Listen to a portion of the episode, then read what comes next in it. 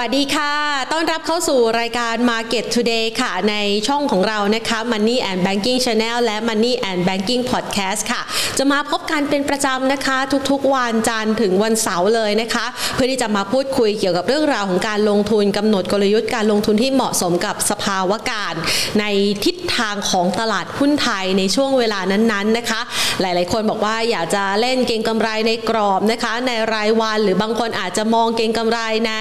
ภาาพของรายวีคหรือว่ารายสัปดาห์นะคะ แต่เชื่อว่าหลาย ๆ ท่านแหละค่ะ ไม่ได้อยากจะเก็งกำไรแค่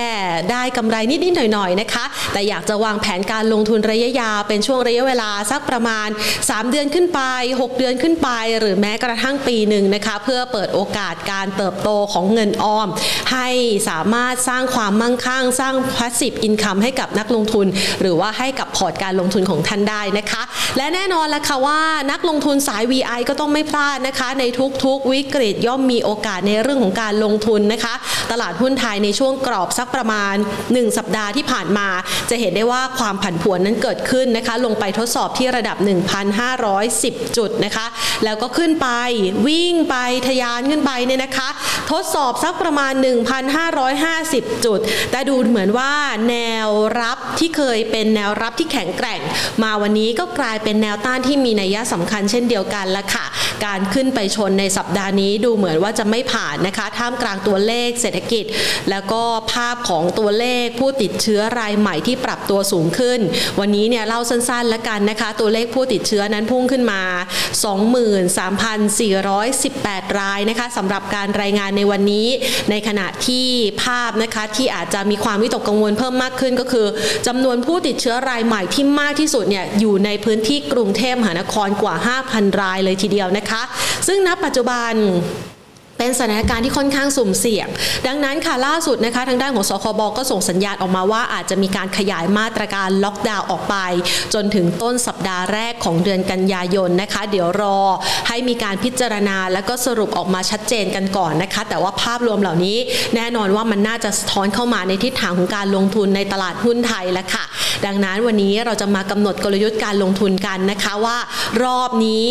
ลงมาค่อนข้างจะแรงจะขึ้นต่อหรือว่าจะลงต่อนะคะในมุมมองของนักลงทุน VI แล้วก็มุมมองของผู้เชี่ยวชาญด้านการลงทุนอย่างพี่กวีด้วยนะคะ ก่อนอื่นขอขอบพระคุณค่ะสำหรับผู้สนับสนุนใจดีของเรานะคะ กลุ่ม True พร้อมอยู่เคียงบ่าเคียงไหลคนไทย และประเทศไทยร่วมฝ่าวิกฤตโควิด -19 ครั้งใหม่ไปด้วยกันนะคะ ซึ่งในวันนี้นะคะภาพรวมการลงทุนของตลาดหุ้นไทยขออนุญาตมาเล่ากันสัหน่อยนะคะ ถึงแม้ว่าจะมีตัวเลขผู้ติดเชื้อที่ปรับตัวสูงขึ้น แต่ว่าณปัจจุบันนะคะ ตลาดหุ้นไทยก็พยายามจะฝืนแรงต้านเอาไว้แล้วค่ะ เพราะว่ายังมีภาพของ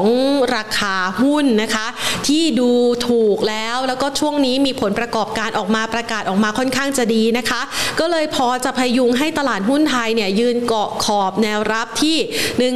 1,530 จุดเอาไว้ได้ โดยที่เคลื่อนไหวอยู่ทั้งแดนบวกแล้วก็แดนลบนะคะ โดยในช่วงเช้า ตลาดหุ้นไทยขึ้นไปทดสอบที่ระดับ 1,541.08 จุดค่ะ บวกขึ้นไป 8.37 จุดนะคะ แล้วก็แนวรับอยู่ที่ 1,528.58 จุด ติดลบไป 4.13 จุดนะคะ มูลค่าการซื้อขายก็เริ่มหนาตาขึ้นมานะคะ คือเหมือนกับว่านักลงทุนเริ่มจะมีความคาดหวังว่าน่าจะมีการกลับเข้ามาซื้อสุทธิเพิ่มเติมหรือไม่นะคะ ในทิศทางของกองทุนที่มีการซื้อสุทธิเข้ามาในช่วงระยะเวลาก่อนหน้านี้ ในขณะเดียวกันตอนนี้เนี่ยถ้าเรามองสถานการณ์การค่าเงินบาทก็จะเห็นได้ว่าเริ่มมีการขยับแข็งค่านะคะ จากกรอบสักประมาณ 33-40 วันนี้เนี่ยเปิดตลาดเช้ามาก็อยู่สักประมาณ 33 10สตางค์นะคะ เดี๋ยวเรามาประเมินภาพรวมเหล่านี้กับทางด้านของพี่กวีกันนะคะ ขอรายงานนะคะสถานการณ์การลงทุนในวันนี้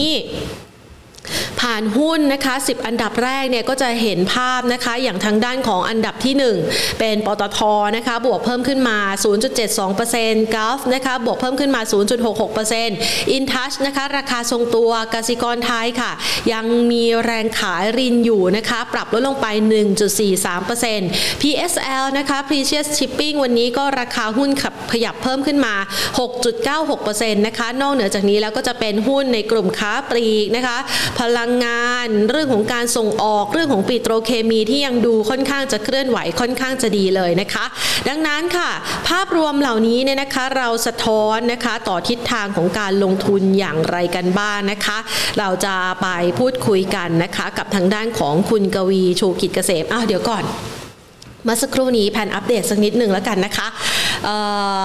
หลาย ๆ ท่านบอกว่าเข้ามาเพื่อที่จะรอพี่กวีมาสองสัปดาห์แล้วนะคะ คุณอะไรนะคะ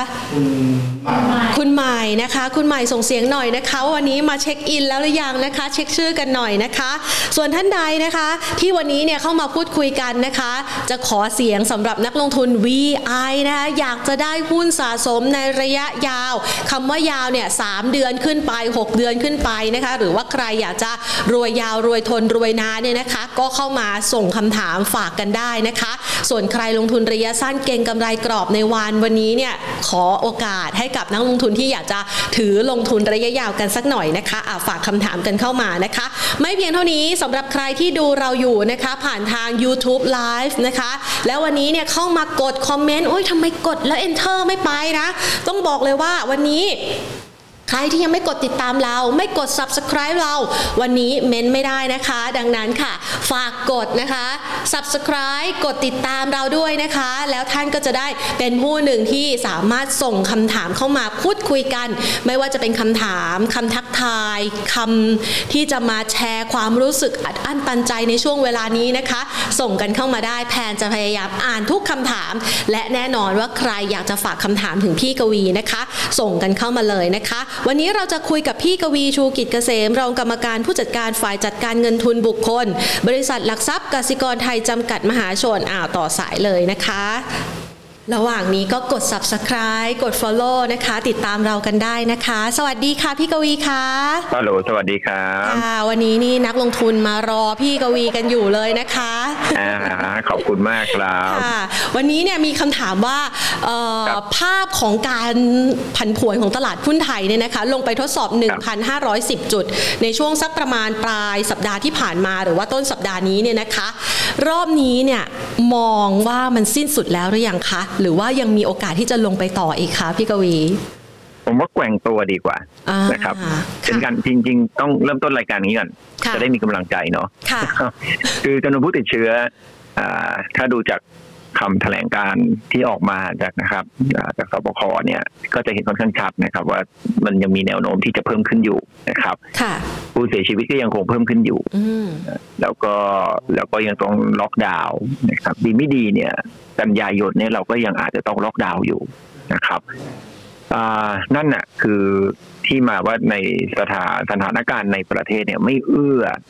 ต่อการปรับขึ้นของตลาดหุ้นอยู่ละนะครับ อ่าอันนั้นคือประเด็นที่หนึ่งประเด็นที่สองเนี่ย คือคือต่างประเทศเองก็ยังกังวลภาพในระยะสั้นต้องต้องเน้นก่อนว่าในระยะสั้นนะครับ ก็คือธนาคารกลางสหรัฐเองเนี่ย ก็เริ่มเห็นตัวเลขเงินเฟ้อปรับตัวเพิ่มขึ้นมา อยู่ในระดับที่เหมาะสมละ เพราะฉะนั้นเนี่ยเขาก็อาจจะเริ่มที่จะคิดถึงการถอนเงินออกจากระบบ ครับ แล้วก็ตามมาด้วยการขึ้นดอกเบี้ย ยังไงก็ต้องถอนเงินก่อนนะครับ แล้วก็ค่อยขึ้นดอกเบี้ย เพราะฉะนั้นสิ่งสิ่งนี้เราก็จะเห็นเป็นปัจจัยที่กดดันตลาดในระยะสั้น แต่ที่บอกว่าเป็นกำลังใจให้ก็คือว่ากรณีที่หนึ่งนะครับ ที่ผู้ติดเชื้อของเราเนี่ย ยังคงปรับตัวเพิ่มสูงขึ้นเนี่ยมันก็เป็นไปตามแนวโน้ม นะครับ ของหลาย ๆ ประเทศที่เกิดขึ้นมาก่อนหน้านี้นะครับ แล้วมันก็ต้องวิ่งขึ้นไปหาจุดจุดหนึ่ง ซึ่งเราไม่รู้ว่าเมื่อไหร่ หลังจากนั้นเนี่ย การติดเชื้อก็จะเริ่มลดลง แล้วก็การที่มีผู้เสียชีวิตหรืออัตราการเสียชีวิตเนี่ยก็จะลดลงนะครับหลังจากที่มีการฉีดวัคซีนไปได้มากพอสมควร เป็นไปเทรนด์เดียวกันกับในต่างประเทศที่เราจะเห็นหลาย ๆ ประเทศที่ขึ้นมาก่อนถูกไหมครับค่ะแล้วก็ค่อย ๆ ที่จะคลี่คลาย แล้วพอจะกลับขึ้นมาใหม่อีกรอบหนึ่งเนี่ย การปิดหรือล็อกดาวน์เนี่ย มันก็จะไม่ค่อยเกิดละ เนื่องจากว่ามีการฉีดวัคซีนเนี่ย ไปเยอะนะครับอย่างประเทศสหรัฐอเมริกาเนี่ยถึงแม้จะมีผู้ติดเชื้อค่อนข้างเยอะ แต่สังเกตให้ดีผู้ที่ที่ถ้าตามข่าวจริงๆเนี่ยผู้ติดเชื้อเนี่ยก็คือกลุ่มคนที่ไม่ยอมฉีดวัคซีน 90%ที่เข้าโรงพยาบาลเนี่ยคือคนที่ไม่ยอมฉีดวัคซีนนะครับค่ะมันก็แสดงว่าวัคซีนเองเนี่ยมันมีความสำคัญ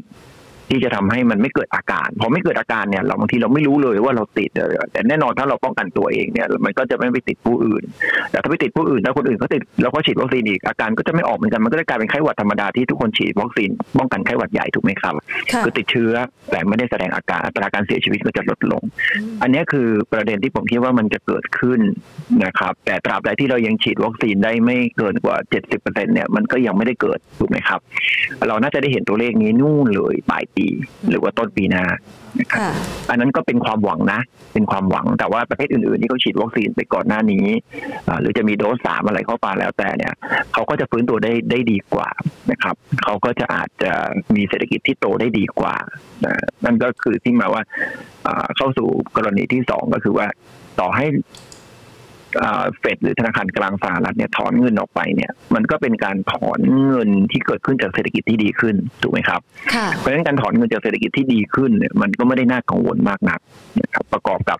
พอสิ้นปีเนี่ยหรือว่าต้นปีหน้าของเราเนี่ยปริมาณการฉีดวัคซีนเนี่ยมันขึ้นมาอยู่ในระดับที่ที่โอเค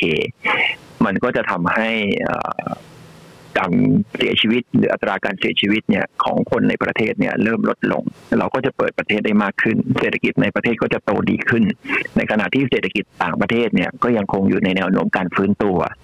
แล้วปีหน้าเนี่ยถ้าเราฟื้นตัวในเรื่องของการท่องเที่ยวได้จริง ๆ เราก็คงจะได้เห็นโมเมนตัม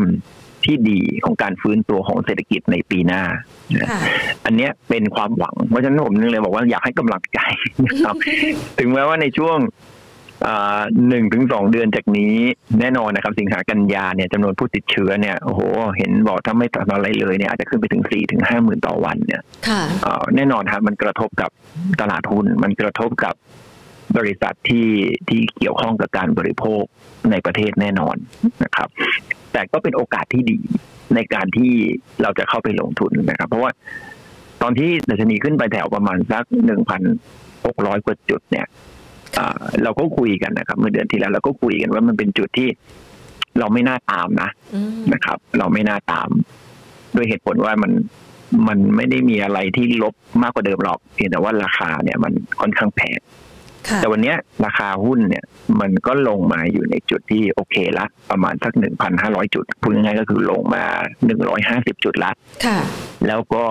รับข่าวลบเรื่องของผู้ติดเชื้อ รับข่าวลบเรื่องของสายพันธุ์เดลต้า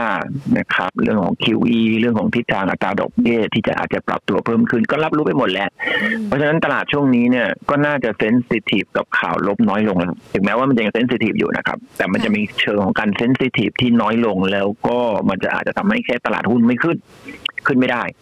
แต่ถ้าจะลงไปแรงๆเลยเนี่ย มันก็ไม่ไม่ไม่ง่ายเหมือนกันนะครับ เพราะว่าต้องเข้าใจนิดนึงการถอน QE ของธนาคารกลางสหรัฐเนี่ยประเทศไทยไม่ควรกลัวนะครับ ค่ะนะครับประเทศไทยไม่ควรกลัว เพราะอะไรเพราะว่าเขาไม่เคยเอาเงินเข้ามาเลย แถมจะเอาออกไปด้วยซ้ำไป คือ คุณไม่เคยเข้ามาแล้วจะเอาจากไหนออกไปวะ อะไรอย่างเงี้ยนะคิดเออจะจะถอน QE แล้วไงเอา QE ที่เองออกเองไม่เคยเข้ามาเลยอะนะครับ สิ่งที่เราต้องกลัวมากกว่าอาจจะมี QE เล็ก ๆ น้อยๆที่ออกจากตลาดตราสารนี้หรือพันธบัตรรัฐบาลนะครับ ซึ่งก็อาจจะให้ยิวแกว่งแกว่งบ้างนะครับ แต่อันนั้นก็ไม่ได้ไม่ได้ไม่ได้ไม่ได้กระทบ เพราะว่ามันน้อยมากนะครับ เทียบเงินที่เข้ามาในตราสารนี้ของประเทศไทยหรือพันธบัตรรัฐบาลของไทยเนี่ยเทียบกับประเทศอื่นๆในเซาท์อีสเอเชียหรือเอเชียตะวันออกเฉียงใต้ด้วยกันเองเนี่ยโหของเราเข้ามาน้อยมาก เพราะฉะนั้นการจัดการเรื่องสภาพคล่องในประเทศเนี่ยผมคิดว่าสบายเพราะฉะนั้นเราไม่ต้องกลัวเรื่องการถอน QE จะมีผลกระทบตลาดหุ้นไทยมากนะบางคนก็บอกว่ามันจะลงมามันก็แบบมันก็ไม่มีอะไรให้ลงคือไม่มีแรงขายแรงๆ ต่อให้แรงขายแรงๆลงมานะ คุณเชื่อไหมกองทุนก็ซื้อนะครับเพราะกองทุนยังไงเขาก็ลงทุนระยะยาวเขามีเงินสดพร้อมเขาก็พร้อมที่จะซื้อ สิ้นปีก็มี LTF นะครับอย่าเพิ่งลืม LTF ที่เข้ามาเนี่ยถึงแม้จะไม่ได้เยอะเท่ากับปีก่อนก่อนหน้านี้ที่มันมี LTF ของแบบที่ใช้ได้จนถึงกับเต็มเต็มห้าแสนเนี่ยตอนนี้มันไม่ถึงแล้วเนาะมันก็ยังมีอยู่นะตรงนี้ก็จะเป็นสภาพคล่องในประเทศที่ยังคงที่ยังคงสูงอยู่ แล้วก็พร้อมที่จะเข้ามาลงทุนในตลาดหุ้นพร้อมทุกเมื่อนั้นเวลาลงมามันก็มีแนวรับ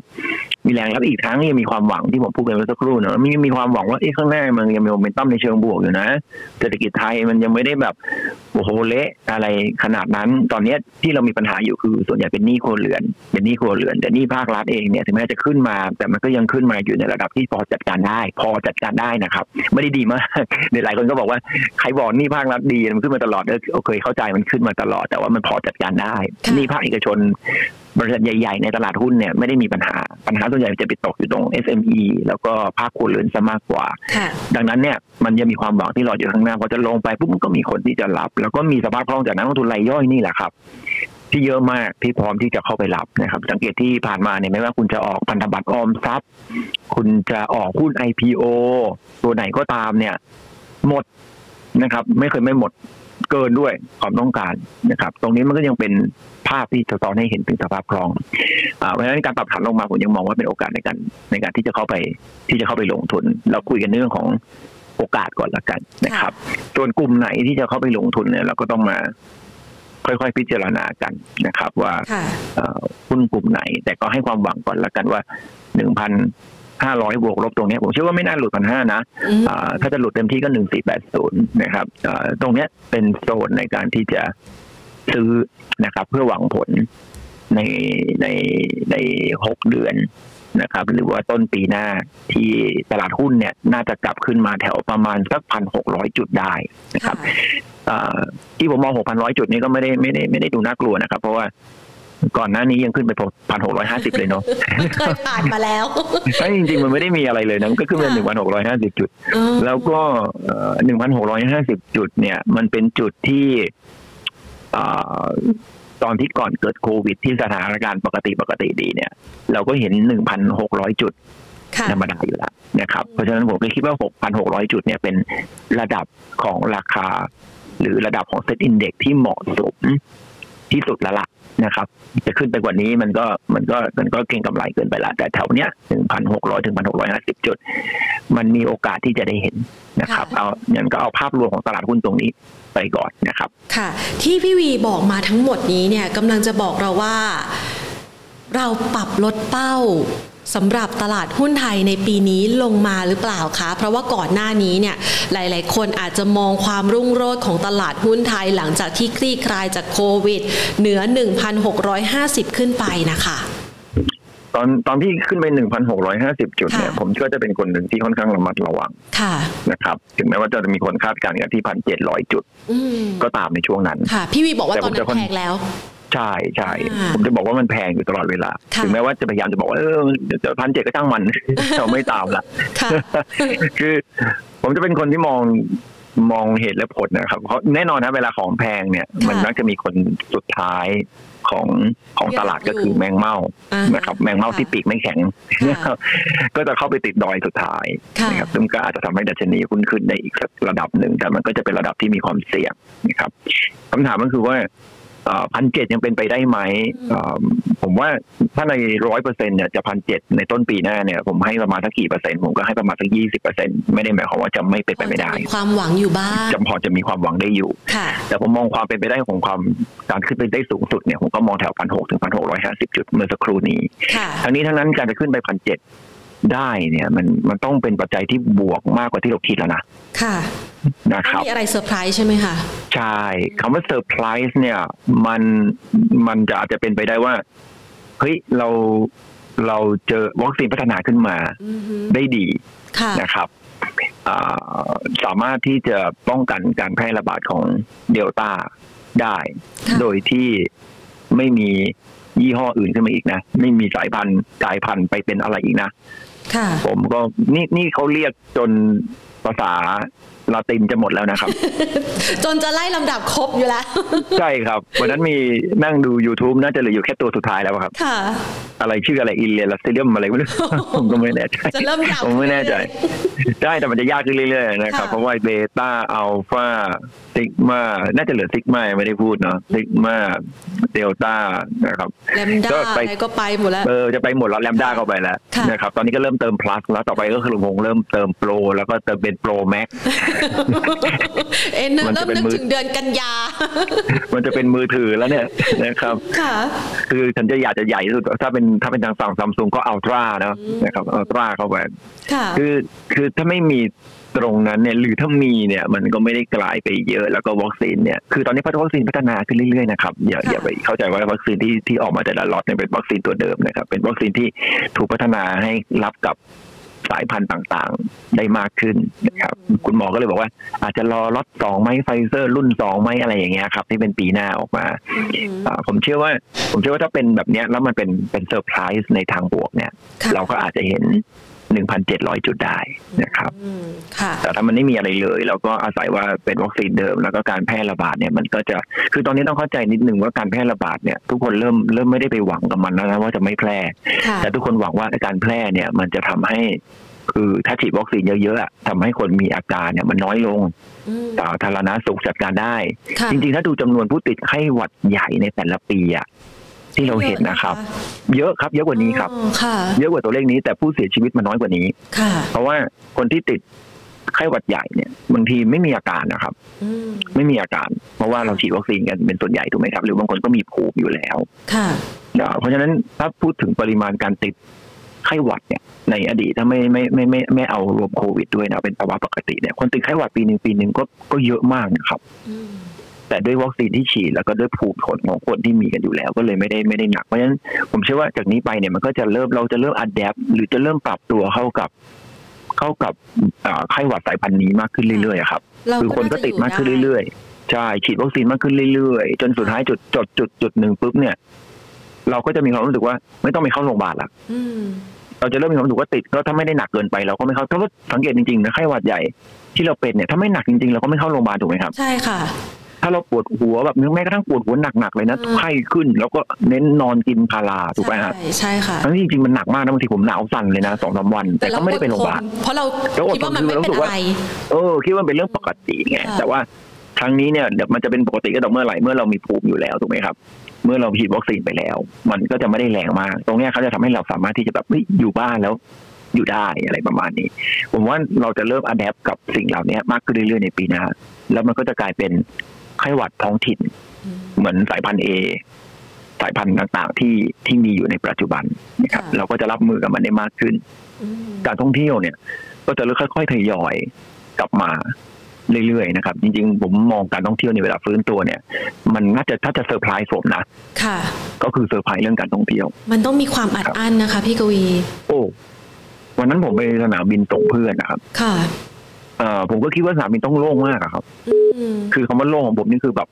เป็นป่าช้าอะไรประมาณนั้นถูกไหมทุกคนคิดอย่างนั้นใช่ไหมค่ะ แต่พอไปถึงจริงๆเฮ้ยเยอะเว้ยมากกว่าที่เราคิดเอาไว้ มากกว่าที่เราคิดคือมันไม่ได้เยอะขนาดแบบโอ้โหคนเดินชนกันนะครับ แต่ไม่น้อยนะที่ไปเข้าคิวกันเช็คอิน เฮ้ยมัน มันมีไฟมันมีไฟนะที่จะบินกันไปอยู่นะครับ ซึ่งซึ่งแสดงให้เห็นคือโอเคอาจจะเป็นนักศึกษาเป็นคนทำงานอะไรประมาณนี้ครับอ่าก็ยังมีคนที่บินอยู่ ค่ะยังมีคนที่บินอยู่ ตรงนี้ผมเชื่อว่าถ้าเป็นการฟื้นตัวขึ้นมาจริงๆผมคิดว่าโอ้ผมว่าคนอึดอัดมันเยอะนะครับ คนอึดอัดมันเยอะ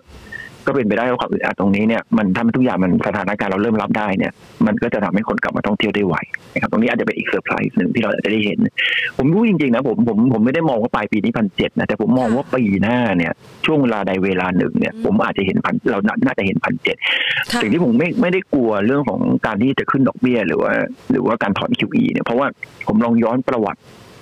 ของของในอดีตเป็นร้อยปีเลยนะ ไม่ได้ไม่ได้ย้อนแค่สิบปีเนี่ยร้อยย้อนเป็นร้อยปีปรากฏว่า ช่วงของการที่ขึ้นดอกเบี้ยใหม่ ๆ กับช่วงที่ QE ลงใหม่ ๆ เนี่ย ช่วงประมาณสักปีหนึ่งเนี่ยหุ้นยังขึ้นอยู่นะครับมันจะไปแสดงอาการของของการที่ดอกเบี้ยขึ้นกับถอน QE พร้อมๆกันเนี่ยหุ้นจะแสดงอาการประมาณสักสองปีผ่านไปแล้วอะครับนะครับ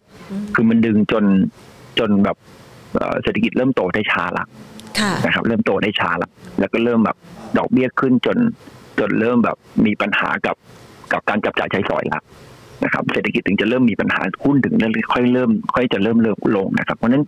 ช่วงแรกของการฟื้นตัวของเศรษฐกิจและดอกเบี้ยขึ้นกระถอน QE เนี่ย ในอดีตที่ผ่านมาหุ้นหุ้นจะยังคงปรับตัวเพิ่มขึ้น พียงแต่ว่ามันจะเป็นการ sideway up มันจะไม่ใช่เป็นการ up up up นะครับมันจะเป็นการ up and down up and down แต่มันก็ยังคงเป็น sideway up ได้อยู่นะครับเพราะนั้นผมก็ยังคิดว่าถึงถึงบอกว่าณชั่วโมงนี้ผมคิดว่ายังอยู่ในช่วงของการเริ่มต้นของการคิดเรื่องการถอน QE ขึ้นดอกเบี้ยมันก็จะออกในเชิงของการ sideway up นะครับเพราะงั้นการปรับตัวลดลงมา มันก็เป็นโอกาสที่ที่ที่ที่จะเข้าไปลงทุนนะครับ แต่เราก็ไม่ต้องรีบร้อนใช่ไหมคะ เพราะว่านี่เราอยู่ช่วงสักประมาณกลางๆไตรมาสที่ 3 ถ้าเราประเมินจากคำพูดของพี่กวี หรือว่ามุมมองของพี่กวีแล้วเนี่ยช่วงจังหวะเก็บหุ้นเนี่ยเราสามารถเก็บได้เรื่อยๆ ตั้งแต่วินาทีนี้ไปจนถึงต้นไตรมาสสี่หรือว่ามันจะต้องมีจังหวะของความรีบร้อนในการที่จะเข้าไปทยอยสะสมหุ้นหรือเปล่าคะพี่วีคะจริงๆมีหุ้นดีๆ หลายตัวนะครับที่น่าเก็บนะครับโดยเฉพาะหุ้นที่ได้ผลกระทบกับเรื่องของการล็อกดาวน์ ที่เราอาจจะจะเริ่มทยอยเก็บได้เลยนะครับเช่นหุ้นตอนนี้ AOT ก็เริ่มลงมาแล้วเห็นไหมครับอ่านี่คุณผู้ชมนะครับตอนนี้หกสิบกว่าบาทเราก็บอกเฮ้ยหกสิบห้าบาทเดี๋ยวได้ใจเย็นใจเย็นใจเย็นใจเย็นใจเย็นนะครับแต่ตอนนี้ลงมาห้าห้าละนะครับ มันก็เป็นหุ้น big cap ที่ที่ที่น่าสนใจนะครับ ในหุ้นค้าปลีกเนี่ยอย่าง CPALL กับโฮมโปรเองเนี่ยได้รับผลกระทบจากการล็อกดาวน์เต็มๆนะครับมันก็ไม่ได้ขึ้นนะครับ ลงมาได้ซ้ำสังเกตได้ดีนะครับก่อนหน้านี้ผมบอกให้นับสมหุ้นแอดวานจำได้เลยตอนนั้นน่าเบื่อน่าเบื่ออ๋อไม่ไปไหนเลย ไม่ไปไหนเลยเนี่ยดูดิหนึ่งเดือนที่ผ่านมาร้อยหกสิบแปดร้อยหกสิบเก้านี่ขึ้นมาร้อยแปดสิบหกร้อยแปดสิบเจ็ดบาทแล้วอะยี่สิบาทแล้วครับ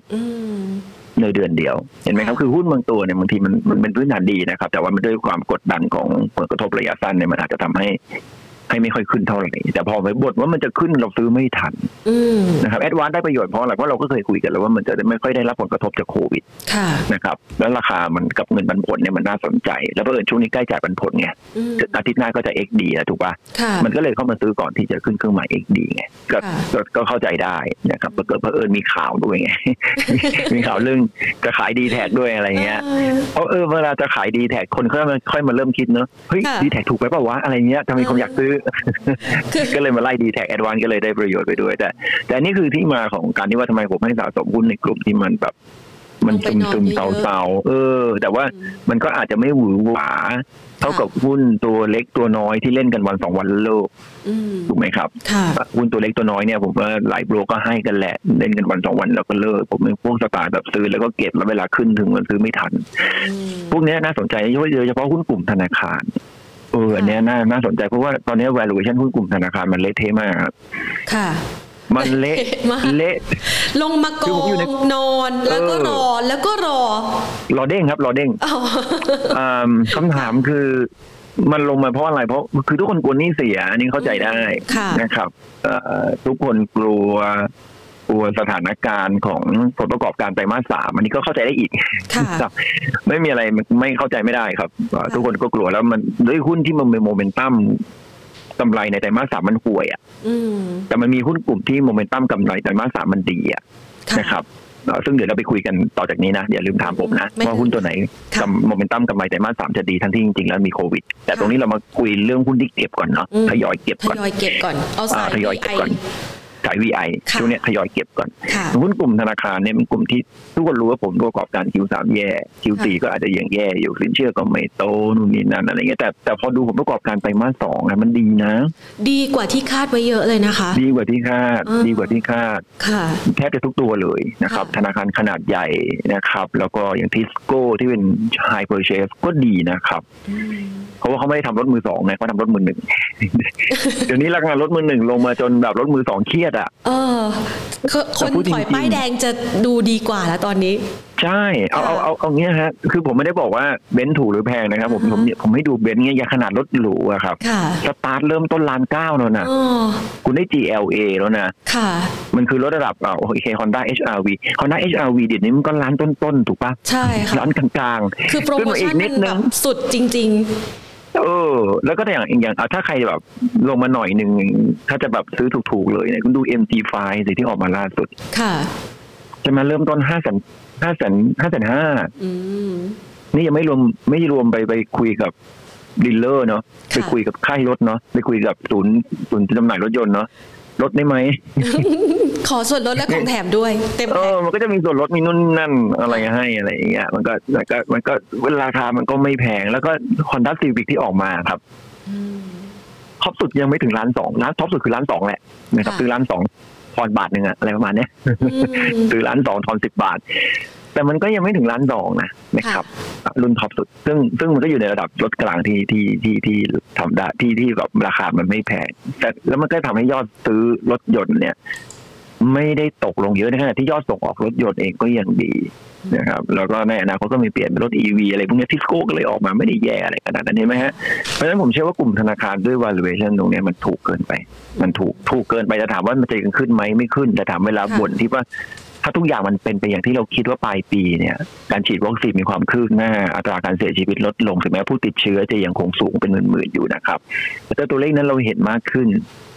มันเป็นไปได้นะครับว่าหุ้นกลุ่มนี้เวลาขึ้นอะ มันจะขึ้นกลับไปหาราคาที่ควรจะเป็นได้เร็ว ไม่ได้บอกว่ามันจะขึ้นไปจนแพงนะครับ มันจะกลับขึ้นไปหาอย่าง อย่างเช่นถ้ามันจะขึ้นไปสักหนึ่งเท่าของมูลค่าทางบัญชี นั่นก็หมายถึงว่ามันบวกจากปัจจุบันเนี้ยเกือบร้อยเปอร์เซ็นต์นะจ๊ะเพราะวันนี้เนี่ยมันอยู่ที่ศูนย์จุดห้าเท่าของมูลค่าทางบัญชี แต่ผมไม่ได้คิดด้วยถึงหนึ่งหนึ่งนะครับ ผมคิดว่าถ้าศูนย์จุดเจ็ดศูนย์จุดแปดเท่าของมูลค่าทางบัญชีเนี่ยโอ้โหก็รู้แล้วมามัน reasonable จะบอกมันก็ คือ reasonable คือความมีเหตุมีผลของ value ซึ่งตอนนี้มันแปลกมากตรงที่ว่าหุ้นใหญ่ๆ อย่าง BBL SCB นะครับผมพูด KBank ไม่ได้นะครับ ผลตอบแทนเงินปันผลมันขึ้นมา 5%นะเว้ย KTB นี่วิ่งไป 6-7%นะเว้ย เราไม่เคยเห็นธนาคารการนี้ขนาดใหญ่ขึ้นไปขนาดนี้นะครับ อันนี้ก็อีกกลุ่มหนึ่ง อีกตัวอีกกลุ่มหนึ่งคือกลุ่มพลังงานนะครับซึ่งซึ่งตอนนี้ PTTGC มันลงมาก่อนหน้านี้มันขึ้นไป 70 มันลงมาเหลือ50กว่าบาทละเอออันนี้เริ่มเริ่มเห็นปตท PTTGC ก็เป็นกลุ่มที่เราสามารถที่จะเข้าไปเข้าไปเก็บได้สังเกตไหมครับลงไฟฟ้านิ่งๆมานานตอนนี้ก็วิ่งไล่ไหมค่ะ เพราะฉะนั้นเราก็จะพยายามไปหาหุ้นกลุ่มที่แบบพื้นฐานไม่ได้แย่เก็บเก็บไว้ก่อนนะครับเราก็รอเราก็รอวิ่ง แต่แน่นอนฮะ ถ้าใครลงทุนแบบ VI จริง ๆ เนี่ย ค่ะ ผมไม่ได้บอกว่า ผมก็จะบอกว่า เออไม่เป็นไรครับถ้าผมจะซื้อจริงๆ ผมก็จะซื้อแบบพวกพวก traditional ไปก่อนเหมือนกับเบรเบอร์เฟดนะครับ ซื้อโออีกคนมีแล้วก็เก็บเงินสดไว้เยอะๆค่ะนะครับถึงแม้ว่าตอนนี้จะคิดว่าจะกลับขึ้นไปพันหกพันเจ็ดผมก็จะยังคงเก็บเงินสดนะครับเพราะว่ามันขึ้นมาจากเก้าร้อยถูกไหมขึ้นมาพันหกนะคนที่เป็น VI จริงๆเนี่ยเขาเขาซื้อไปแล้วนะครับแล้วก็จะรอวิกฤตรอบใหม่ซึ่งวิกฤตรอบใหม่เนี่ยว่ามันเราคุยเทปต่อไปดีกว่าวันนี้เรามาคุยกันแค่ว่าถ้าเราจะเอาสักหนึ่งปีข้างหน้าเนี่ยเราคิดว่าตลาดหุ้นยังขึ้นอยู่ ซึ่งผมมองว่าตลาดหุ้นขึ้นไปได้อีกแค่ปีสองปีก็น่าจะจบแล้วนะอ๋อจบรอบนี้ จบรอบนี้แล้วครับผมรู้สึกผมนะครับ ผมว่ามันจบแล้วละแล้วมันก็จะแล้วมันก็จะอาจจะมาปรับฐานใหญ่ๆสักรอบหนึ่งแต่ว่าตัว รอบนี้มันก็ยังเป็นโอกาสของเราอยู่เพราะยังมีหุ้นหลายตัวที่ยังไม่ได้ขึ้นนะครับอย่างที่ผมพูดไปเมื่อสักครู่นี้ อีกกลุ่มหนึ่งอันนี้นี่คือกลุ่มที่แบบผมคิดว่าลงมานะคือเช่นกลุ่มท่องเที่ยวถูกไหมครับกลุ่มท่องเที่ยวก็จะมีรวมทั้งสนามบินแล้วก็แล้วก็โรงแรมไม่รวมสายการบินนะครับไม่รวมบินผมว่าสายการบินนักฝึกชาติไม่ดีจะล้มล้มกันไปเหนื่อยแทนจริงนะครับ เหนื่อยแทนกับคนที่ทำงานในในในธุรกิจสายการบินก็ต้องต่อสู้ครับต้องต่อสู้คนก็ต้องพยายามหารายได้เสริมนี่กลายเป็นว่าเราเป็นการพิสูจน์ตัวเองนะว่าเรามีศักยภาพในตัวเรามากน้อยแค่ไหนเนาะใช่ค่ะ ว่ามีความสามารถในการทำอะไรได้บ้าง อันนี้มาเนี่ยว่าจริง ๆ เนี่ย อย่างอย่างอย่างพิธีกรผู้สื่อข่าวเขาก็เดินเขาก็ผ่านใช่เขาผ่านการทดสอบมาแล้วนะ เพราะว่าสื่อเนี่ยเปลี่ยนแปลงเยอะมากตั้งแต่อดีตจนถึงปัจจุบันถูกไหมครับเราก็ต้องปรับเปลี่ยนกัน ทุกคนก็ปรับเปลี่ยนกันอันนี้ก็ถึงจุดที่หลายอาชีพก็ต้องก็ต้องปรับเปลี่ยนกันว่าเอ๊ะแล้วจะไป ทำอะไรนะครับถือว่าเป็นกบฏเรียนที่ดีนะครับหารายได้เสริมกันแต่ว่าธุรกิจท่องเที่ยวเนี่ย ก็จะเป็นโรงแรมสายการบิน แล้วก็ลงแล้วก็ธนาคารคาปลีกใช่ไหมครับ มีกลุ่มหนึ่งก็จะเป็นอสังหานี่ก็น่าสนใจนะครับแลนด์เฮานะครับ สุภาลัยอันนี้ปันผลดีมากนะครับไอซีทีนี่ขึ้นไปแล้วนะครับ คราวนี้เรามาดูที่น่าจะขึ้นต่อได้ น่าจะน่าจะซื้อตรงนี้ได้ มาละอันนี้น่าจะเป็นสิ่งที่ทุกคนรอละใช่ใช่น่าจะซื้อตรงนี้ได้ เราก็ต้องดูว่าหุ้นที่จะซื้อได้ตรงนี้จะต้องเป็นหุ้นที่ผลประกอบการไตรมาสสามไตรมาสสี่จะไม่ได้รับผลกระทบจากโควิดอะเรามาช่วยกันคิด ค่ะ นะครับ ช่วยกันคิดอะคิดไหนที่คิดมีอ่าเยี่ยมมากอะโรงพยาบาล โรงพยาบาลเนี้ยจะได้ผลดีทั้ง ทั้งไตรมาสสามไตรมาสสามนี่จะได้จากเรื่องของจำนวนเตียงที่เต็มนะครับจำนวนเตียงที่เต็มแล้วก็โรงพยาบาลเอกชนเนี่ย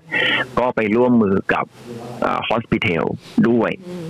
นะครับ ในการที่จะทำกันแถวโรงแรม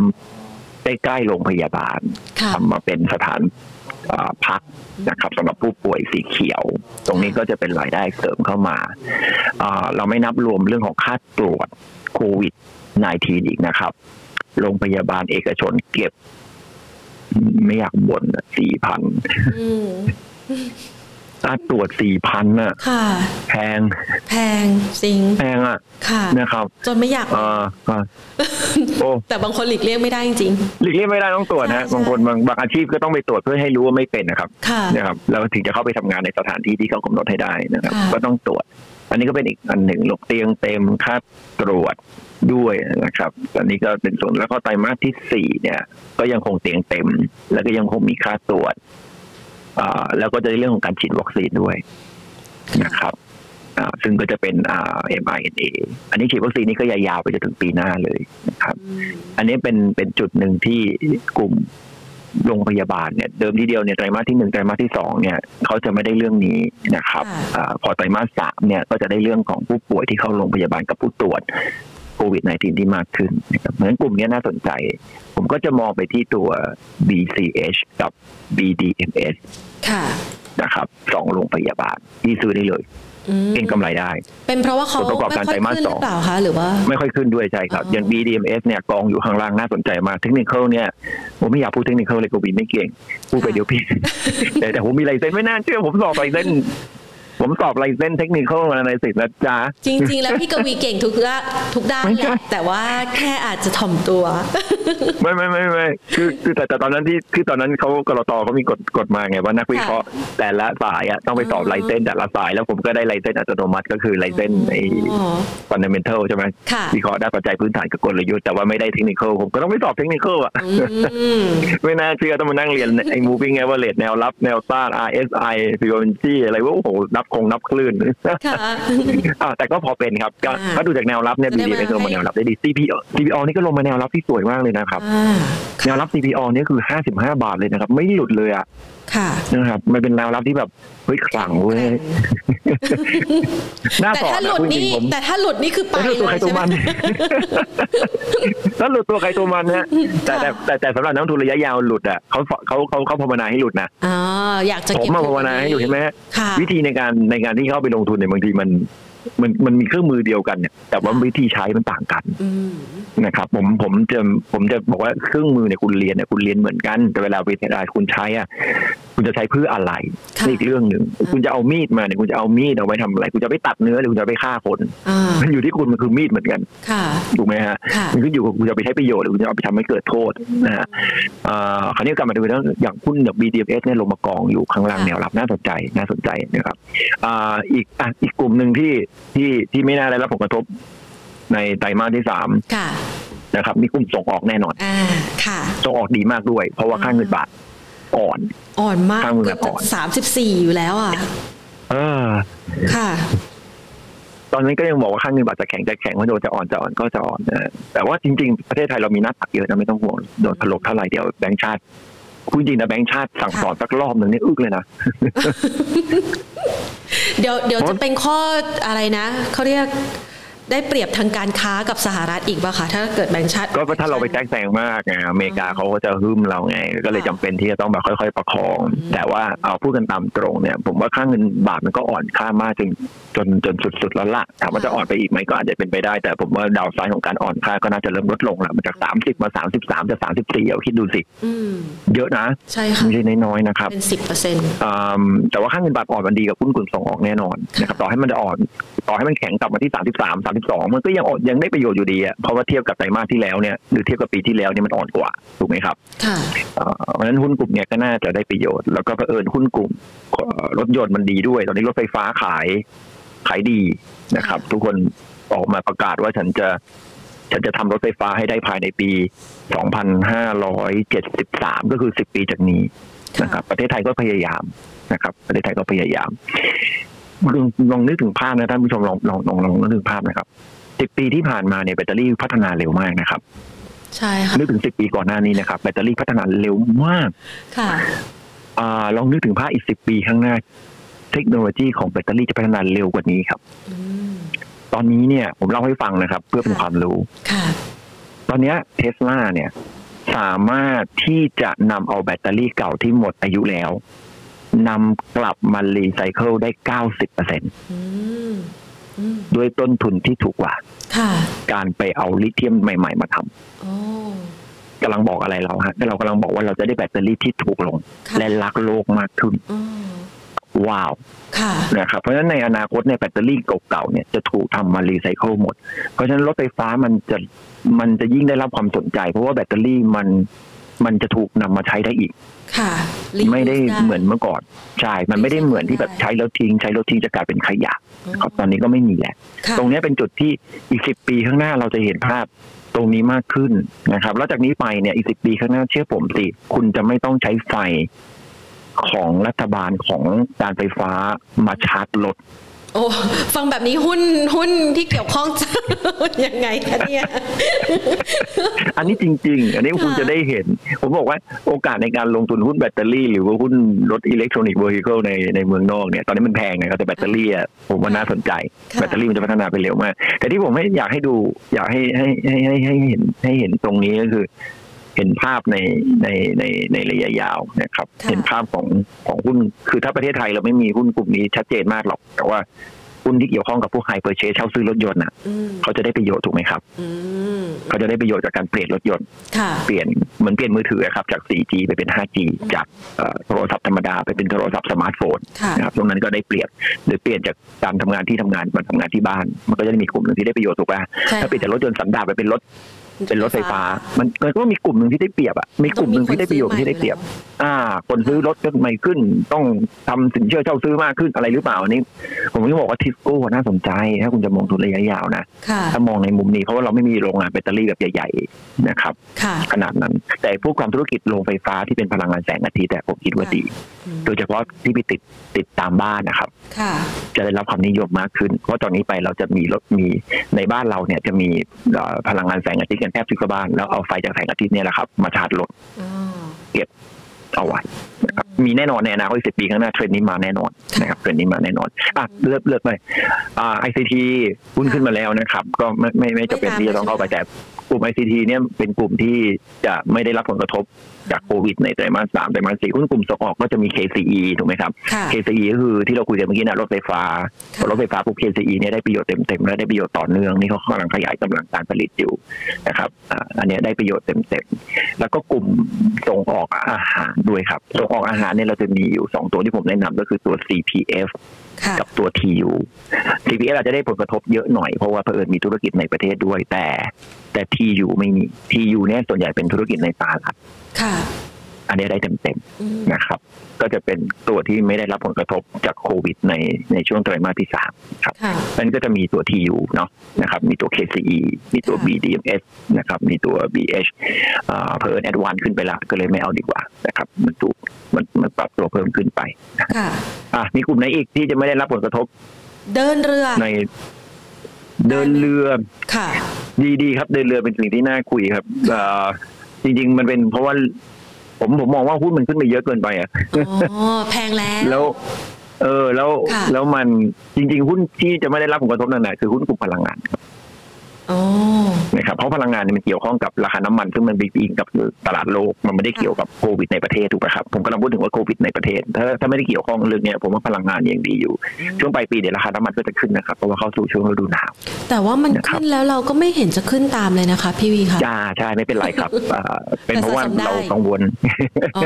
ยิ่งดีฮะคืออะไรที่มันเขาขึ้นไปแล้วเรายังไม่ขึ้นเนี่ยผมชอบอย่างพวก PTTGC เนี่ยผมชอบเพราะมันไม่ขึ้นนะครับมันไม่ขึ้นดีฮะ SCC นะครับ SCC นี่ก็เป็นอีกตัวหนึ่งที่น่าสนใจนะครับเพราะว่าผลประกอบการก็ไม่ได้ Q3 ก็ไม่ได้โดนผลกระทบอะไรเท่าไหร่นะนะครับ PTTGC คุณซีเมนไทยพวกนี้ก็จะเป็นอีกกลุ่มหนึ่งที่ที่น่าสนใจ นะครับเนี่ยไล่มาเรื่อยๆนี่จนจะครบทุกกลุ่มอุตสาหกรรมท็อปจริงๆมีอีกกลุ่มหนึ่งครับคือโรงไฟฟ้าอีกกลุ่มหนึ่งคือโรงไฟฟ้าคุณผู้ชมถามเข้ามาเลยเราโรงไฟฟ้าพี่วีบอกว่าไม่ได้รับผลกระทบ อีกสิบปีแบตเตอรี่เดี๋ยวเราค่อยว่ากัน แต่ว่าณปัจจุบันยังสามารถจริงๆมันมีคือคือถ้าเป็น VI เนี่ย ถ้าผมจะมองหุ้นต่างประเทศนะ แล้วผมจะไปซื้อ ETF อะไรเนี่ยผมจะหลีกเลี่ยงเทคโนโลยีก่อนเพราะเทคโนโลยีเนี่ยทุกคนมันเล่นกันจนแบบคือต้องพยายามคือสังเกตนะถ้าถ้าคือผมเนี่ยจะมีส่วนหนึ่งซึ่งหลายคนบอกว่าคุณกวีพูดแต่ CPO Advance เฮ้ยโคตรรวยเลย คือมันมันมันจะเป็น VI ไม่ได้แล้วนะไอ้พวกนี้มันดีเฟนซีฟแล้วอะไรเงี้ยผมก็ไม่ได้ว่าอะไรผมก็รอซื้อตอนที่ถูกแค่นั้นเองนะครับแต่ว่าถ้าถ้าผมคือก่อนก่อนหน้านี้เนี่ยผมจะมีพวกเงินส่วนหนึ่งเนี่ยที่ไม่ได้เยอะนะครับ ผมก็จะเอาไปลงทุนอะไรที่มันแบบ เป็นอนาคตที่ที่คนยังไม่ได้ให้ความหวังมันเท่าไหร่อย่างเช่น มันมี ETF บางอันอันที่เกี่ยวข้องกับกับกับสุขภาพในเมืองนอกนะครับ ในเมืองนอกนะครับ มันมีถึงขั้นแบบมีบริษัทที่เปลี่ยนอวัยวะครับมีบริษัทที่อยู่ใน ETF นั้นนะครับ ที่อยู่ในกองนั้นเนี่ยเปลี่ยนอวัยวะเป็นเครื่องมือทางการแพทย์นะครับไบโอเทคโนโลยีพวกนี้ผมชอบ ผมมีความรู้สึกว่ายังไงก็ตามคนอยากมีอายุยืนขึ้น นั่นเป็นกลุ่มที่ทำให้คนมีอายุยืนขึ้น นะครับผมก็ไปลงทุนตรงนั้นเหมือนกันถามว่ามีไหมมีครับ แต่เมืองไทยไม่มีไงแล้วผมจะไปพูดรายตัวก็ไม่ได้ไม่มีไรเส้นผมก็ไม่กล้าพูด แต่แต่ก็ไปลงทุนพวกนี้เพราะว่ามันมีบริษัทหนึ่งอะครับที่ผมไม่พูดชื่อนะครับ เป็นบริษัทเราไปหาดูครับ เป็นบริษัทที่กำลังพัฒนาการเปลี่ยน DNA ในท้องแม่เลยครับ โอ้โห สามารถเปลี่ยนให้ตาโตตั้งแต่เด็ก ๆ เลยได้ไหมคะ ใช่แล้ว ตอนที่ผสมดีงามอสุจิกับไข่อะครับ หรือไม่ก็เอามาผสมข้างนอก ผมไม่แน่ใจว่าเขาเปลี่ยนตรงไหนผมยังไม่ได้เข้าไปศึกษานะ แต่ว่าเขาเขาสามารถที่จะเปลี่ยน DNA ของเอมบริโอเลยอะครับ เรียกว่าปั้นตั้งแต่เด็กเลยใช่เขาจะเอา DNA ของพ่อแม่มา แล้วก็มาดูว่าเฮ้ย DNA นี้มันมีกรรมพันธุ์มะเร็งอยู่ กรรมพันธุ์หัวใจอยู่ ค่ะ เอาออก กรรมพันธุ์เรื่องความดัน ถ้าถ้ามันอย่างนั้นปุ๊บเนี่ยเดี๋ยวเราไปแกะเอาดีเอ็นเอนี้ออกจากเด็กคนนั้นออกจากเอาออกตั้งแต่ตอนเป็นเซลล์เลยค่ะอ่ามันก็จะทำให้ทำให้เด็กเนี้ยเกิดมาเนี่ยไม่มีโรคตามกรรมพันธุ์ค่ะ เออ มันมีบริษัทอย่างนี้จริงๆนะครับ ค่ะ ซึ่งมันซึ่งพวกเนี้ย มันยังขาดทุนมหาศาลเลยครับไม่ทันไหม แต่ถ้าเราเป็นพ่อเป็นแม่เรายอมจ่ายนะ ถ้าหากว่าลูกเราแน่นอนขนาดนั้นค่ะ แน่นอนแน่นอน มันมีบริษัทถึงขนาดบริษัทเก็บศพนะครับ ค่ะ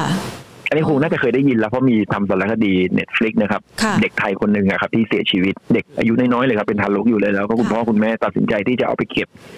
ศพเอาไว้ให้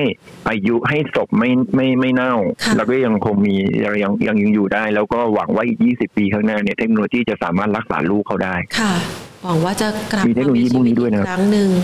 เพราะฉะนั้นเนี่ยเพราะฉะนั้นเนี่ยผมผมบอกนิดนึงคือถ้าคุณตั้งใจจริง ๆ นะ ในตลาดต่างประเทศเนี่ยมันมี ETF พวกเนี้ยอยู่เยอะเอออันนี้อันนี้ผมไม่ผมผมไม่ไม่ไม่ไม่ไม่พูดเป็นพูดอะไรตัวไม่พูดอะไรต่อไปแล้วเดี๋ยวมาเป็นความเสี่ยงที่ผมไม่มี license เป็นแต่ว่าอยากให้คุณไปแค่แค่แค่ชี้แนะในแนวทางนักลงทุนแต่ถามว่าผมเอาเงินตรงนั้นเนี่ยเอาเงินไปซื้อหุ้นพวกนี้เยอะไหมไม่เยอะครับ ผมผมเอาแค่สิบเปอร์เซ็นต์ไปซื้อตรงนั้น แล้วแล้วสมมติถ้ามันขึ้นมาร้อยเปอร์เซ็นต์ขึ้นมาพันเปอร์เซ็นต์มันมันไม่ใช่แค่ร้อยเปอร์เซ็นต์มันถ้ามันจะขึ้นขึ้นเป็นหมื่นเปอร์เซ็นต์ครับไอ้หุ้นพวกนี้ถ้ามันดีขึ้นจริงๆนะครับไอ้สิบเปอร์เซ็นต์ที่เราลงทุนไปอะโอ้โห มันจะขึ้นมาเยอะมาก มันจะขึ้นมาเยอะมากนะครับ นี่คือนี่คือสิ่งที่ผมไปทำแต่ว่าในขณะที่พวกเรายังไม่มีความรู้มากมาย เราก็มาลงอะไรที่ง่าย ๆ ตอนพูดราคาถูกๆเลยที่ผมพูดทุกวันเนี่ยกับกับกลับมาเล่าเรื่องเรา กลับมาเล่าเรื่องเราเราเราเราเราเราไปไกลแล้วนะครับลงไฟฟ้าลงไฟฟ้าเนี่ยผมเชื่อว่าไม่ได้ผลกระทบในไตรมาสสามแล้วก็แล้วก็ไตรมาสสี่เพราะว่ายังไงทุกคนก็ต้องใช้ แล้วก็ลงไฟฟ้าเองจริงๆเนี่ยมีการขยายธุรกิจด้วยนะครับ กราฟเนี่ยขยายธุรกิจชัดเจนมากนะครับ แต่ด้วยราคาแพงผมก็เลยจะมองไปที่จีใช่ครับ มันก็ไม่มันจะบอกว่าแพงก็ไม่เชิงนะแพงผมบอกเองก็มองไปสิบปีข้างหน้าเดี๋ยวเดี๋ยวมันก็ถูกบอกว่าโอ้ถ้ามองไปสิบปีข้างหน้าก็เสี่ยงด้วยนะทั้งนอกจากถูกและเสี่ยงด้วยแต่แต่ลงไฟฟ้าเนี่ยจริงๆก็อย่างคนที่ผมมองจริงผมจะมองแต่ถ้าหายว่าตัวถูกจริงๆมันไม่มีไงผมก็จะมอง GPSC นะครับ เพราะว่า GPSC เนี่ยจะเข้ามาเกี่ยวข้องกับเรื่องของธุรกิจรถไฟฟ้าด้วย เขาไม่ได้ทำแบตเตอรี่ทำแบตเตอรี่ด้วยแต่เป็นลักษณะของการจอยเวนเจอร์ แล้วก็แต่ไม่ได้เน้นนะครับก็จะเน้นเรื่องของสถานีชาร์จ แบตเตอรี่มากกว่า แล้วก็ทำพลังงานสะอาดมากขึ้นแล้วก็อยู่ในเครือปตทด้วยนะครับสายป่านยาวนะฮะก็เป็นตัวที่ที่ที่ที่ผมชอบเพราะนั้นนี่ก็เป็นอีกกลุ่มหนึ่งซึ่งผมคิดว่าไตรมาสสามไตรมาสสี่เนี่ยผลประกอบการก็ยังคงออกมาดีอยู่นะครับหุ้นกลุ่มพวกนี้แหละครับ คือหุ้นที่เราจะสามารถที่จะเข้าไปซื้อ เพื่อเก็งกำไรในช่วงจังหวะนี้ได้ ยิ่งตัวเลขผู้ติดเชื้อเพิ่มสูงขึ้นเนี่ยหุ้นกลุ่มพวกนี้จะได้รับความสนใจมากขึ้นถูกไหมครับ เพราะว่า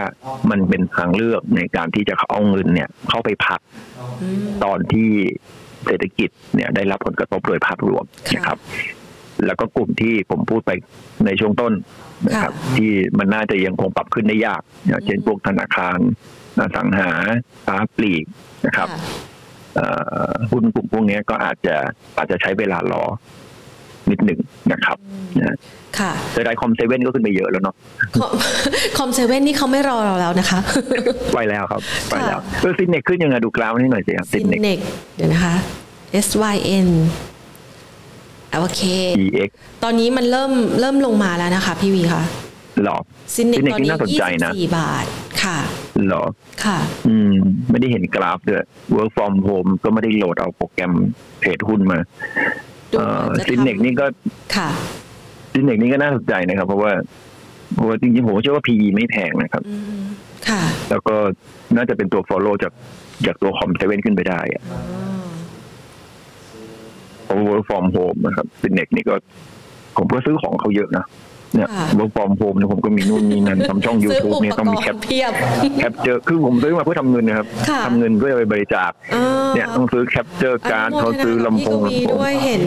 บริจาคบ่อยมากเลยเพื่อช่วยสถานการณ์ณปัจจุบันนะคะโอ้ใช่ครับก็ก็ช่วยช่วยกันครับ ผมผมก็ผมก็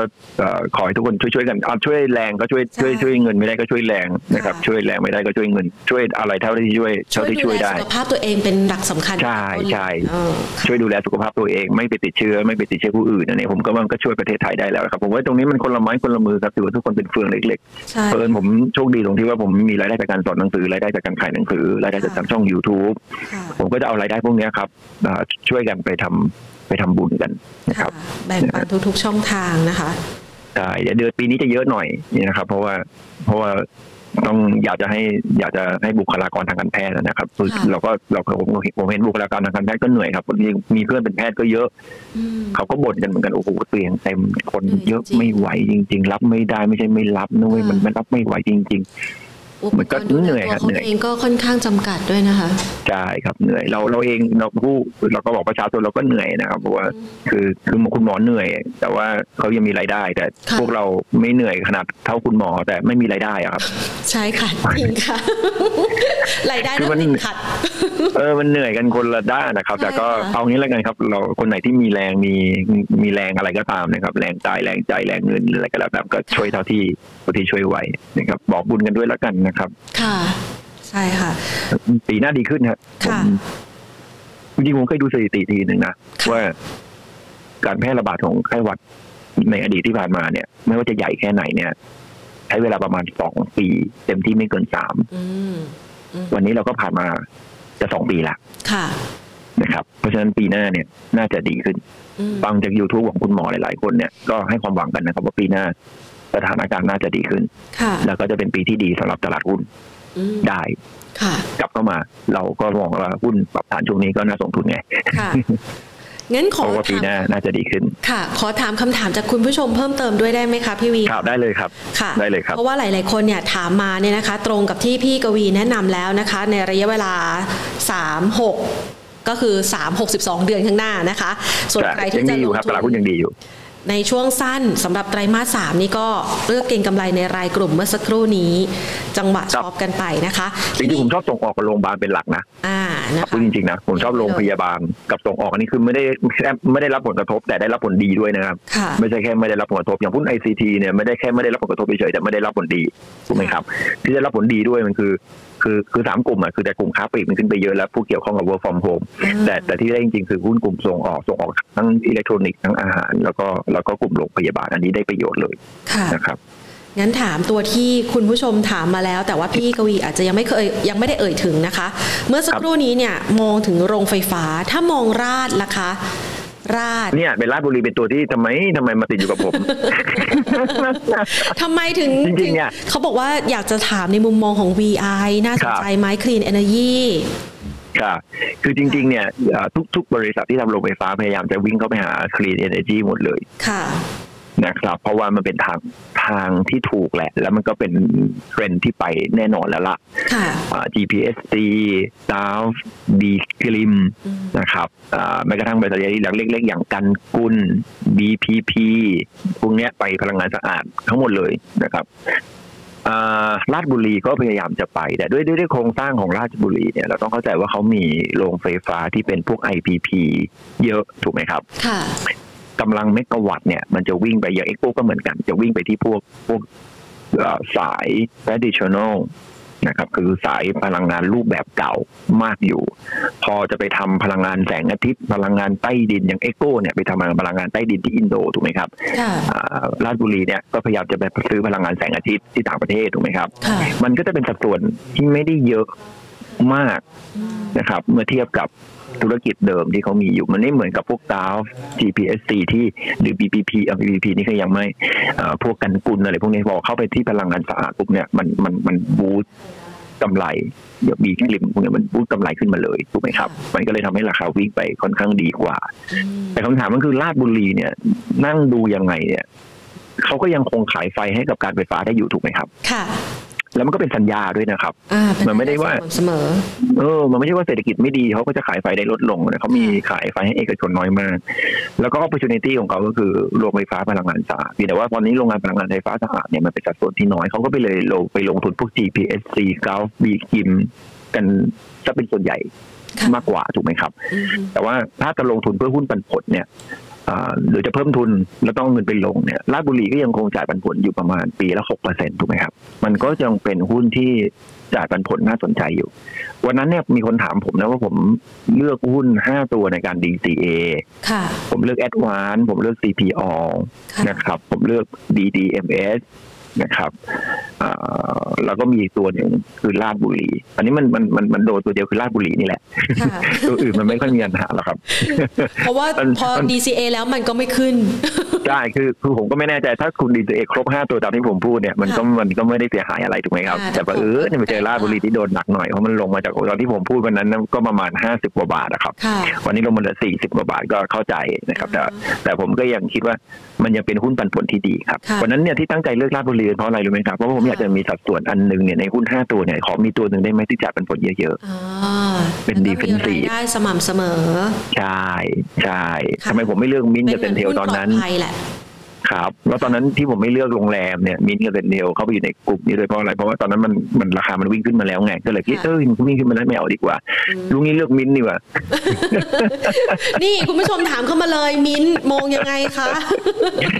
จริงจริงจริงๆมินเนี่ยถือไปเลยนะครับ เพราะว่าเอาเอาลาบุรีกับลาบกินกับมินเพราะลาบุรีที่ใครมีอยู่นะครับ แล้วลงมาตรงนี้เนี่ยถ้าไม่ไม่มีเงินซื้อเพิ่ม หรือถ้าต้องต้องเสียคุณเพิ่มทุนก็ซื้อคุณเพิ่มทุนไปแต่ถ้าถ้าไม่มีเงินซื้อเพิ่มก็ไม่เป็นไรครับ ผมว่าด้วยเงินปันผลหกเปอร์เซ็นต์ผมคิดว่าผมสบายใจ ที่อย่างน้อยก็ถือไปเพื่อรับเงินปันผลนะครับเป็นหุ้นที่จับเป็นผลดีกลับมาที่มินครับมินเนี่ยเป็นหุ้นที่จะได้รับผลกระทบจากโควิดในประเทศไทยน้อยนะครับเพราะว่ารายได้หลักๆเขาอยู่ที่โรงแรมต่างประเทศ และตอนนี้โรงแรมต่างประเทศในยุโรปนะครับเปิดได้ดีแล้วนะครับ เพราะฉะนั้นถ้ามองกันในเรื่องของธุรกิจโรงแรมเนี่ยมิ้นจะเป็นโรงแรมในประเทศที่ฟื้นตัวได้ดีที่สุดนะครับ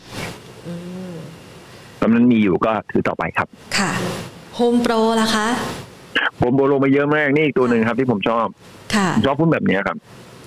นะลงมา เยอะๆเพราะว่าแน่นอนขึ้นใช่รอขึ้นล็อกดาวน์ดูยังไงก็โดนครับพี่แต่ว่ามันจะล็อกไปต้องช่วยชีวิตไหมนี่อีกเรื่องหนึ่งนะครับไม่เออคงไม่แต่ล็อกเท่าไหร่ไม่รู้นี่คือความไม่รู้พอความไม่รู้เกิดขึ้นเนี่ยนักลงทุนประเภทหนึ่งก็คือนักลงทุนสไตล์ momentum investor กับเก็งกำไรจะไม่เข้าเขาไม่เข้าอยู่แล้ว แล้วก็พวกนี้มือหนักไม้หนัก VI เนี่ยเรามือเบา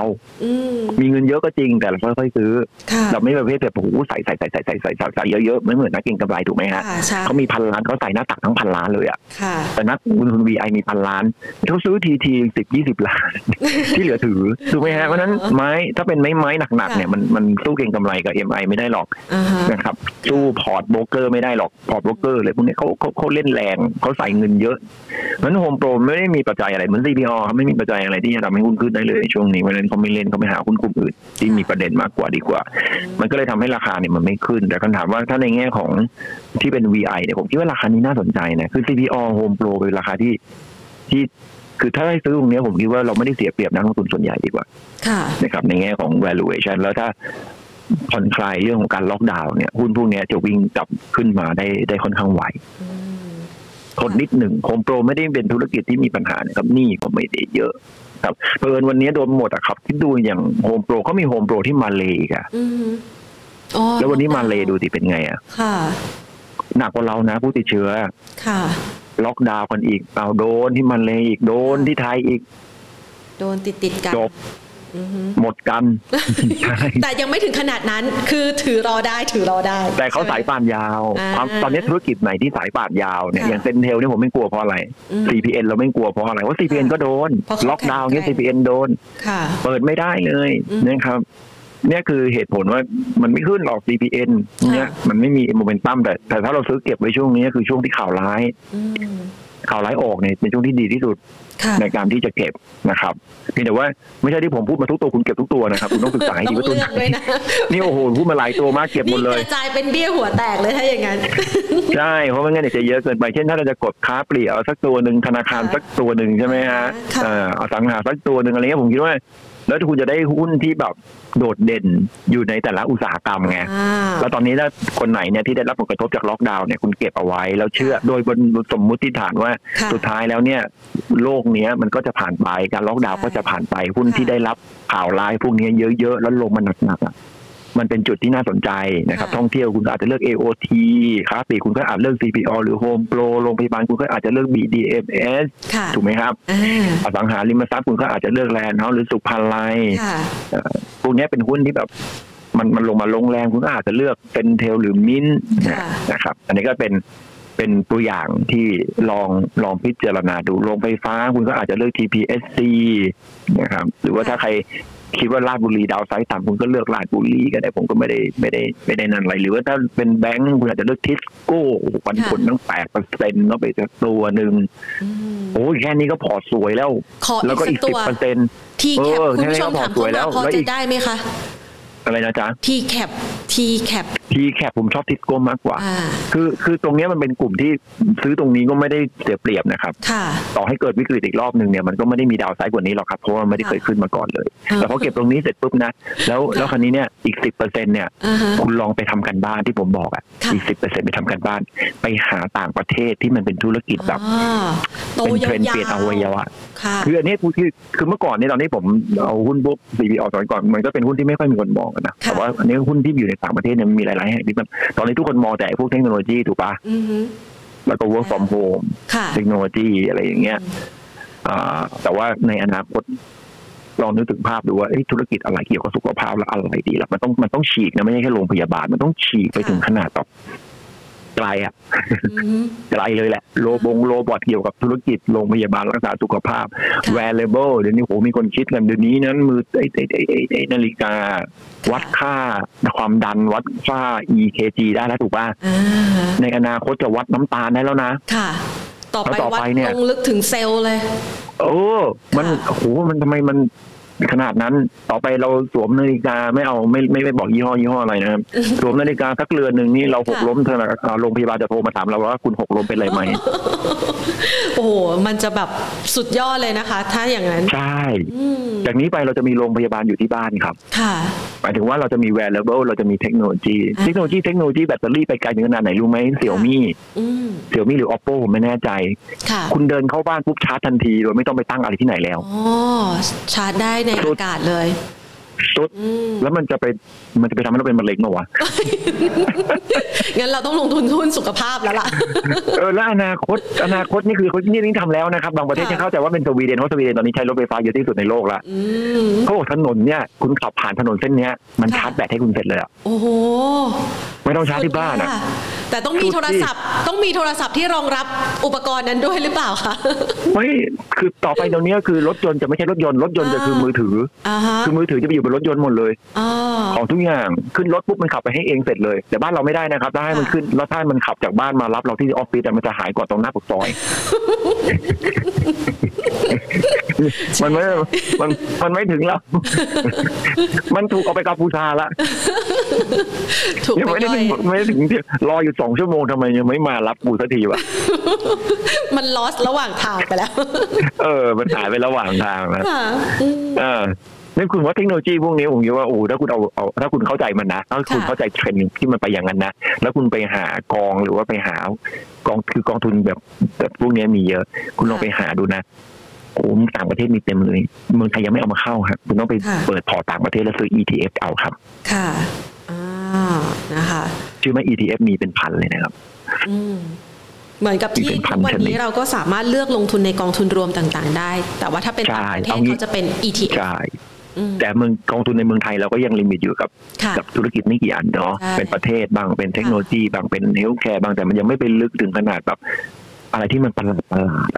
นั้นถ้าคุณจะไปหาที่ประหลาดประหลาดจริงๆมันไม่ใช่ประหลาดครับคือเป็นธุรกิจที่แบบไม่มีคนมองอะคือหรือว่ามันยังขาดทุนอยู่ค่อนข้างเยอะแต่มันเป็นอนาคตอะเหมือน Netflix สมัยก่อนคือขาดทุนนะครับเราค่อยมากำไรอเมซอนเมื่อก่อนก็ขาดทุนนะครับ แล้วก็ค่อยมากำไรคุณต้องหาแบบนี้แหละ ซึ่งในเมืองนอกก็มี แต่ว่าคุณอย่าไปเอาเงินทั้งหมดโอ้ยร้อยเปอร์เซ็นต์คุณไปใส่อย่างนั้นหมด ไม่ได้แค่สิบเปอร์เซ็นต์นะพี่กวีบอกเอาเอาเงี้ยเอาเงี้ยฮะคุณลองไปดูนะ พวกบิลเกตพวกมาร์คซักเกอร์เบิร์กนะครับ เจ้าของ Google เจ้าของ Google นะครับชื่ออะไรไม่แน่ใจ พวกนี้เขาจะเอ่อหรือไม่ก็พวกแบบอีลอนมัสก์หรือว่าพวกแบบเจฟเบซอสนะครับ คุณลองไปดูดิ พวกนี้เขาจะมีถือหุ้นแปลกๆ อยู่ในพอร์ตเขาถามว่าไปดูได้ที่ไหน search YouTube เลยครับ หุ้นที่พวกนี้ถืออยู่นะครับคุณเขียนไปเลยเจฟเบซอส portfolio ดูก็จะเห็นเลยมีหุ้นแปลกๆแต่ว่าสังเกตว่าสุดท้ายเขาก็จะมีหุ้นอเมซอนของเขาอยู่เก้าสิบเปอร์เซ็นต์อีกสิบเปอร์เซ็นเนี่ยจะเป็นหุ้นแปลกๆพวกนี้ครับก็อย่างเจฟเบซอสกับอีลอนมัสกำลังแข่งกันไปดาวอังคารถูกป่ะใช่ค่ะก็นี่ไงคือหุ้นที่เขาไปถืออยู่ไงถามว่าไอ้หุ้นที่ไปขึ้นตอนเนี้ยหุ้นที่ทำธุรกิจบินไปดาวอังคารอะคุณคิดว่ามีกำไรไหมไม่มี มันขับทุนมหาศาลมีแต่อุปกรณ์สถานีอะไรเยอะแยะมากมายเออแล้วมีใครจะบินไหม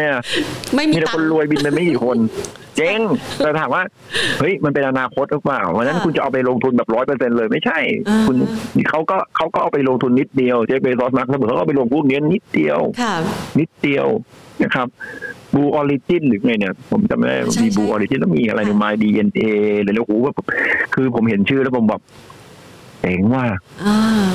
เจ๋งอะแต่เอาเงินไปนิดเดียวพอนะเอาไปสิบบาทพออย่าเอาไปเยอะสิบบาทอาจจะกลายเป็นล้านได้นะรอเล่นไปนะครับเอาพวกนี้ครับนะครับก็ก็ก็ก็ลองศึกษาดูมีเวลาครับไม่ต้องรีบร้อนค่อยๆศึกษานะครับ แล้วก็เดี๋ยวมันก็จะเป็นประโยชน์กับตัวเองด้วย ค่ะ โอ้ได้ได้ VI ไปด้วยนะเนี่ยได้ทั้ง VI ทั้งได้เก็งกำไรเลย ใช่ค่ะ ทั้งระยะสั้นกลางยาว ได้สิคะ นี่แพนจดไว้หมดแล้ว เดี๋ยวแพนไปจัดพอร์ตเลยท่านผู้ฟังบอกว่ามึงพูดเยอะมากเลยกระจายจนเบี้ยวหัวแตกเลยไม่เห็นได้อะไรเลยอะไอ้กวีเนี่ยบอกว่าให้เลือก topพิกในแต่ละกลุ่มนะอืมไม่ใช่แบบว่าจัดทุกตัว ทุกคนเข้ามา KFC ติดตามได้ที่ช่อง YouTube V Investment Academy อ่าใช่ค่ะ ไปถ้าอยากจะดูเนื้อหาอะไรที่เจาะลึกเป็นความรู้ที่ได้ไอเดียใหม่ ๆ ในการลงทุนก็ไปติดตามของพี่วีได้เลยนะคะอ่าเน้นความรู้อย่างเดียวครับ ไม่ได้เน้นแนะนำหุ้นนะ ถ้าแนะนำหุ้นต้องมาช่องของมันนี่แบงกิ้งนะและหลาย ๆ ช่องทางที่พี่วีไปเข้า จ้ะจ้ะค่ะ วันนี้ต้องขอขอบพระคุณพี่วีมากเลยนะคะที่ให้โอกาสกับเราขอบพระคุณค่ะ สวัสดีสวัสดีครับนะคะตรงโจทย์ตรงใจกับคุณผู้ชมแน่นอนนะคะ เพราะว่าขอพี่กวีไปนะคะ บอกว่าลงทุนรอบนี้นี่สแกนหุ้นไทยที่ VI ไม่อาจละสายตา เก็บรอบนี้โตยาวนะคะ คือ พยายามจะหาโอกาสให้กับคุณผู้ชมนะคะในเรื่องของการลงทุนนะคะในช่วงจังหวะเวลาดังกล่าวนะคะ ก็คือช่วงจังหวะเวลาที่มันเกิดวิกฤต มีการลงแรงๆในรอบใหม่ๆนะคะ อยากจะให้คุณผู้ชมเนี่ยได้มองเห็นภาพการลงทุนว่ามันไม่ได้มีอะไรที่ย่ำแย่ เพียงแต่ว่าเราจะต้องมีการศึกษาข้อมูลความรู้มองปัจจัยพื้นฐานนะคะ แล้วก็สอหาโอกาสการลงทุนใหม่ ๆ ที่มีโอกาสที่จะได้รับการเติบโตหลังจากวิกฤตผ่านพ้นไปนะคะ ซึ่งวันนี้ ตรงเลยนะคะ หลาย ๆ ท่านสอบถามตัวหุ้นเข้ามานะคะ แต่ว่าแพนอาจจะตอบได้ไม่ครบ หรือบางท่านนะคะ สอบถามเข้ามาอย่าง GPSC เนี่ยคุณชาวขา พี่กวีพูดไว้นะคะ ในช่วงทั้งรายการของเราเลยนะคะ จะบอกว่าทั้งรายการของเราในวันนี้เนี่ยนะคะ พี่กวีให้เห็นภาพเลยว่าแนวโน้มของตลาดหุ้นไทยเนี่ยมันจะเป็นอย่างไรยังคงไซด์เวย์แต่ว่ามีแนวโน้มของการปรับตัวเพิ่มขึ้นแน่นอนนะคะสำหรับคนที่จะลงทุนระยะ 3 6 12นะคะก็คือตั้งแต่ 3 เดือน 16 6 เดือนขึ้นไป 12 เดือนขึ้นไป ลงทุนในหุ้นไทยได้ แล้วก็เป็นหุ้นที่จัดพอร์ตเอาไว้นะคะสำหรับหุ้นที่ได้รับอานิสงส์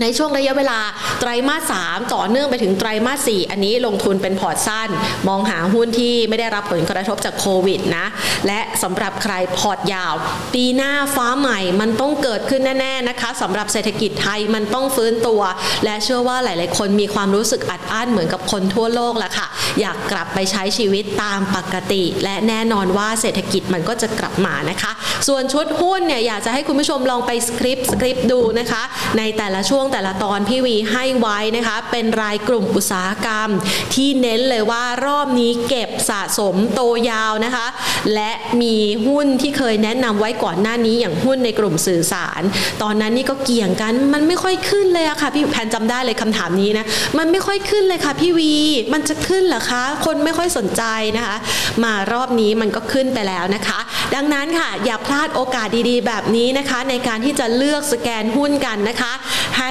ทางด้านของพี่วีนะคะ ซึ่งอยู่ในฐานะของทั้งนักวิเคราะห์นะคะ ผู้เชี่ยวชาญด้านการลงทุนแล้วนะคะ แล้วก็ยังเป็นนักลงทุน VI ตัวฉมังในแวดวงของเราเลยเนี่ยนะคะ ในวงการการลงทุนเนี่ยมาแนะนำแล้วก็นำหุ้นเหล่านี้กลับไปศึกษาต่อนะคะ นอกเหนือจากนี้ วันนี้เนี่ยเราทำโพลกันด้วยนะคะ หลาย ๆ ท่านเข้ามาคุยกัน คุณเคยเจ็บตัวกับการลงทุนหุ้นระยะยาวแหมปลื้มใจกับคำถามของแอดมินน้องขวัญของเราจริง คุณเคยเจ็บตัวกับการลงทุนในหุ้นระยะยาวหรือไม่นะคะ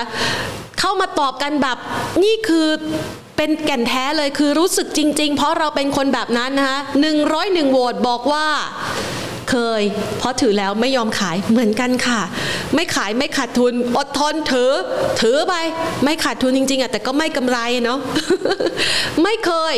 39%อ้าว39%นี่ใช้หลักการอะไรคะแชร์กันได้นะคะ ฝากไว้ในใต้นี้นะคะ แล้วก็ทักทายนะคะ คุณผู้ชมนะคะ ผ่านทาง Facebook ของเราด้วยนะคะ หลาย ๆ ท่านเข้ามาพูดคุยกันนะคะ แล้วก็เอ่ยตัวหุ้นที่ตรงใจกับพี่วีหลายตัวเลยนะคะ บางตัวไม่ได้ถามแต่พี่วีพูดนะคะก็ไปลองสแกนดูนะคะ สแกนให้ครบค่ะ ตามหัวข้อเลย สแกนหุ้นไทยที่ VI ไม่อาจละสายตา เก็บรอบนี้โตยาวนะคะ รับรองว่าถูกใจทุกๆทท่านนะคะ อย่างแน่นอนแล้วก็หวังว่าการเก็บหุ้นในรอบนี้จะสามารถสร้างพอร์ตที่แข็งแกร่งให้กับนักลงทุน และแฟนรายการ Market Today ได้นะคะ ฝากเอาไว้แล้วค่ะสำหรับวันนี้ขอบพระคุณสำหรับการติดตาม สวัสดีค่ะ